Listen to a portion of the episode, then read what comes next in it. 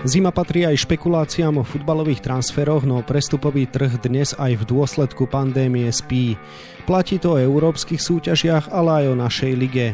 Jednej veľmi zaujímavej zmeny dresu u nás sme sa počas minulého týždňa predsa len dočkali. Hovoriť o nej budeme v dnešnom podcaste Deníka Šport a športovej časti Aktualít Šport.sk. Príjemné počúvanie vám želá Vladimír Pančík. O transfer, ktorý zarezonoval, sa postaral Ladislav Almáši. Vysoký útočník zamieril na polročné hostovanie s opciou na ďalšie 4 roky z MFK Ružomberok do ruského Achmatu Grozný. Na detaily sa pozrieme s Marekom Saparom, bývalým reprezentačným stredopoliarom a dnes asistentom trénera v Ružomberku, ktorý mal podiel na Almášiho raste. Keďže doba nepraje stretnutiam, spájame sa prostredníctvom aplikácie WhatsApp. Marek, želám pekný deň. Pekný deň želám aj ja všetkým. Marek, aj ty si bol ako hráč v situácii, keď si prekročil kvality ružomberského klubu a chcel si sa posunúť ďalej. Ako vnímaš rozhodnutie, ktoré urobil Laci?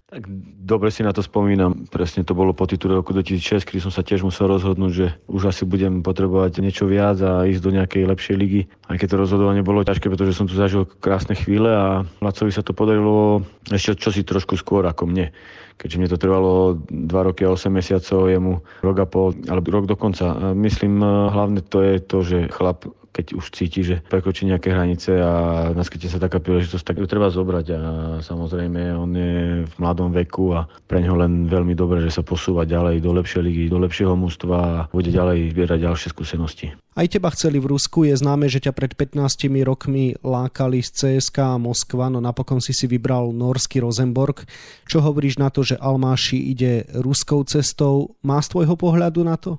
Ja som asi bol trošku v inej situácii, ja som predsa len dostal ponuku z CSK Moskva, ktorý asi dva roky predtým e, vyhral ešte vtedajší pohár UEFA a bolo to veľké mústvo, takže ja som sa skôr rozhodoval cestou ísť takou, že by som hrával a aj keď vtedy ten tréner CSK Moskva tvrdil, že sa mu páčim a že bude to možno trošku trvať, kým zapadnem do zostavy, ale že by som mohol dostávať šancu, tak napriek tomu som sa rozhodol ísť cestou e, Norskou a Rosenborgom. Čo sa týka Laca, tak Laco je typologický e, útočník, ktorých není veľa. A už vôbec na Slovensku vieme sami dobre, že ten útočník chýba a kvalitný útočník s kvalitným zakončením, čo všetko Laco má. A samozrejme, futbal je trošku komplexnejší, takže on potrebuje nadvíjať skúsenosti, no potrebuje hrať ťažké zápasy a to si myslím, že práve tá ruská cesta je dobrá voľba. Je to len predsa len taký útočník, ktorý je vyššia postava, dobre krytie lopty, napriek tomu je pohyblivý a napriek tomu má vynikajúce zakončenie a dobrú techniku lopty. Takže toto všetko je plus pre ňoho a Myslím si, že už keď v takom mladom veku po ňom siahol klub z Ruskej ligy, tak je len plus a môže toho len posunúť dobrým smerom. S Lacim Almášim ste v Ružomberku spolupracovali celý rok. V 27 súťažných zápasoch strelil za MFK 10 gólov.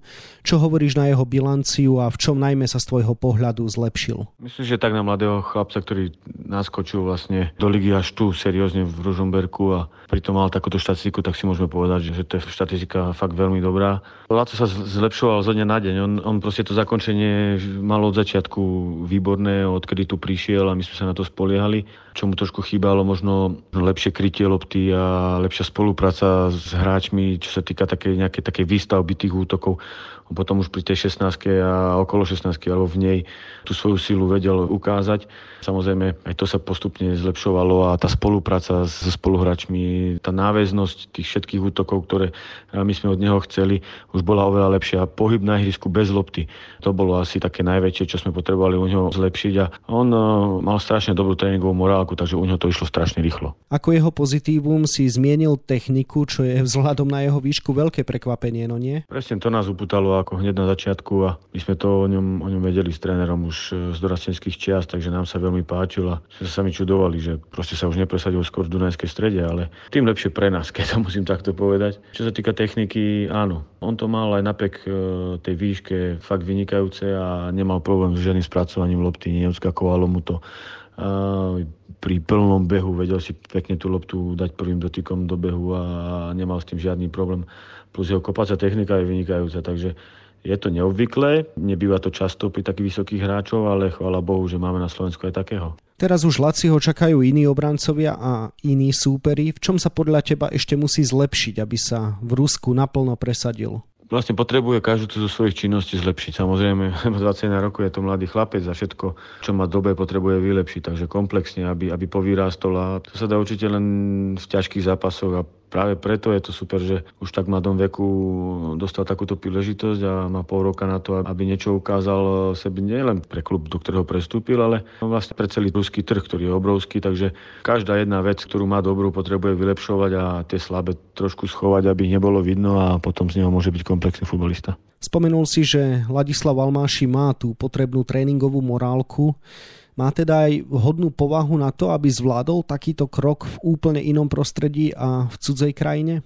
Áno, má. Má dobrú tréningovú morálku a to vychádza z toho, aký je to chlapec, aký je to človek, ako bol vychovaný a a to klobúk dole, fakt. My sme s ním nemali žiadny problém ani v kabíne, mimo ihriska, na ihrisku, čiže ono to všetko vychádza znútra a on je ten chlapec, ktorý sa vie prispôsobiť, má pokoru v sebe, rešpektuje spoluhráčov, trénerov, s tým to všetko prichádza ja si myslím, že tam sa u neho toto nemá prečo zmeniť a práve preto sa môže presadiť vo vrchovom futbale. Tvoje slova sú zaujímavé aj preto, že hlavný tréner Jan Haspra nedávno spomenul, že vaše zoznámenie z Almáši malo grády, vraj to bol celkom pekný slovný konflikt počas zápasu v Dunajskej strede, keď ste ešte viedli rúžomberský dorast. Môžeš to rozmeniť na drobné, o čo presne vtedy išlo? Áno, to patrí k tomu. Samozrejme, to, že je dobre vychovaný a že má morálku, tak e, to samozrejme trošku na ihrisku ide bokom, pretože tam proste, keď máte supera proti sebe, tak tam idú do toho emócie a každý chce vyhrať, takže Áno, bola taká situácia, kedy sme sa nejako chytili počas zápasu a proste nejakým spôsobom sa ohradil na lavičku a neviem presne, ktoré slova, čo to už presne bolo, už je to dávno, ale on nás zaujal jednak s tou hrou, jednou tou dravosťou svojou a dobrým pekným zakončením plus tým charakterom na tom ihrisku. A presne jedným z tých bolo to také drze, mladické, také prebojné chlapčisko, ktoré proste na tom ihrisku dominovalo a práve preto sme boli radi, keď sme s ním potom neskôr mohli spolupracovať v Žumberku. Od tohto okamihu prešiel teda nejaký čas, Spolu ste úspešne pracovali natoľko, že sa Almáši posunul do Ruska.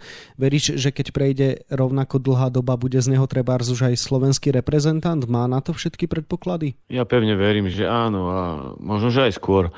Bavíme sa stále o tom, že nám chýba stelec, zakončovateľ, že nám chýbajú útočníci na Slovensku a myslím si, že tento pol rok už mu môže strašne pomôcť. Keby bol zdravý a strieľal góly, tak myslím si, že mu to môže pomôcť aj oveľa skôr do reprezentácie a ja keď som sa s ním lúčil, tak som mu to povedal. Pozri sa, Laco, dostal si príležitosť, blíži sa euro a akokoľvek sa ti to zdá nemožné alebo nepravdepodobné, tak ten futbal prináša také krásne veci, že proste keď budeš makať a budeš zdrieť, bude sa ti dariť, tak nevidím dôvod, prečo by ťa nemohli zobrať aspoň do nejakého prípravného kempu alebo nejaké zápasy pred majstrovstvami Európy a potom to môže vypaliť akokoľvek.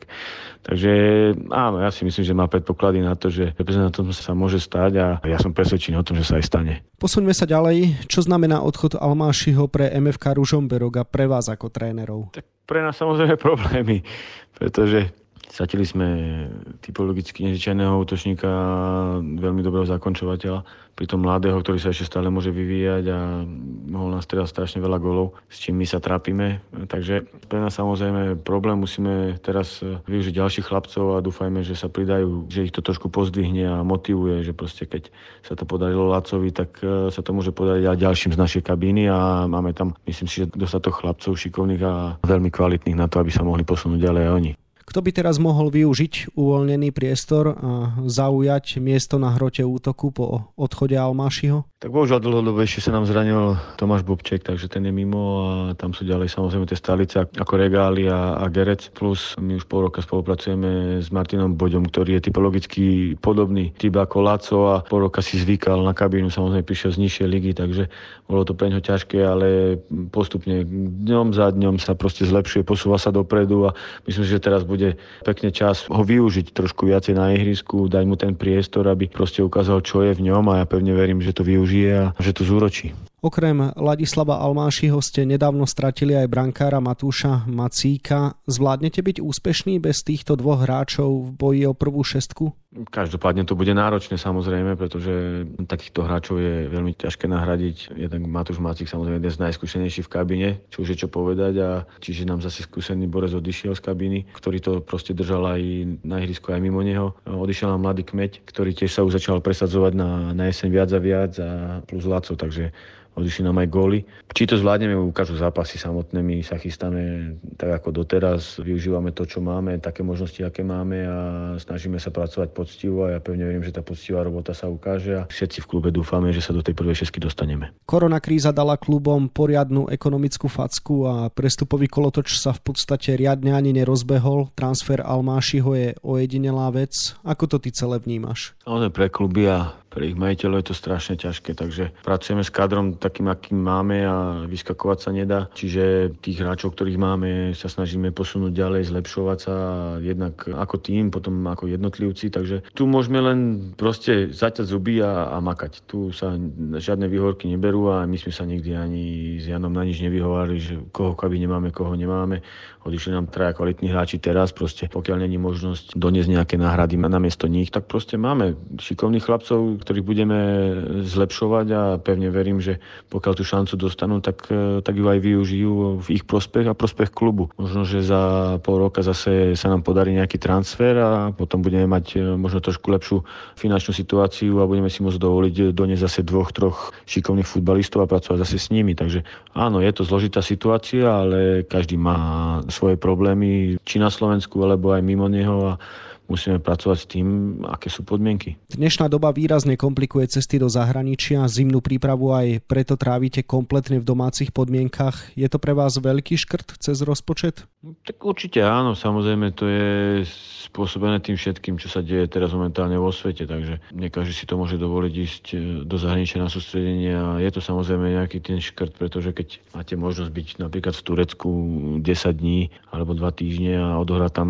nejaké 4-5 kvalitných kvalitných zápasov proti kvalitným súperom na dobrých terénoch, tak je to úplne niečo iné ako byť tuto v mrazoch alebo v zlom počasí na umelej tráve. Takže áno, ale myslím si, že teraz treba si povedať, že zase nie každý má takú možnosť a každý sa pripravuje tak, ako môže. Takže makáme, bojujeme s tým, čo sa dá v takých podmienkach, aké máme a normálne sa chystáme na ligu, takže pevne verím, že hlavne budeme zdraví a tým pádom sa budeme vedieť posúvať ďalej. Presuny cez hranice sú takisto veľmi náročné. Ako sa vám zháňali súpery na prípravné zápasy? Tak treba povedať, že ťažko. Samozrejme, boli sme zvyknutí ísť aspoň do Čiek a do Polska. Teraz momentálne ani, ani to sme nechceli riskovať, keďže sme Samozrejme, tú zimnú prípravu chystáte v predstihu, týždeň nejaký oktober. To začalo, začali sme zháňať nejakých súperov a tým, že vtedy sme nevedeli, aká, aká presne situácia v januári bude, tak sme hľadali predsa len takých superov, ktorých budeme môcť využiť určite, takže sme hľadali samozrejme na Slovensku a tu nám prichádzalo do úvahy viac menej druhá liga plus e, jeden zápas e, s prvoligistom, čiže skladali sme to hlavne kvôli tomu, aby sme určite tie zápasy vedeli odohrať a aby sme nemali potom už počas januára nejaké problémy s tým. Takže bolo to ťažké, ale zvládlo sa to a zatiaľ zápasy ocipajú ako majú, zatiaľ neboli žiadne problémy ani s covidom, takže zatiaľ sme všetky zápasy plánované odohrali a dúfam, že to aj tak bude do konca prípravy. Aké pravidlá ste nastolili hráčom v tejto náročnej pandemickej situácii?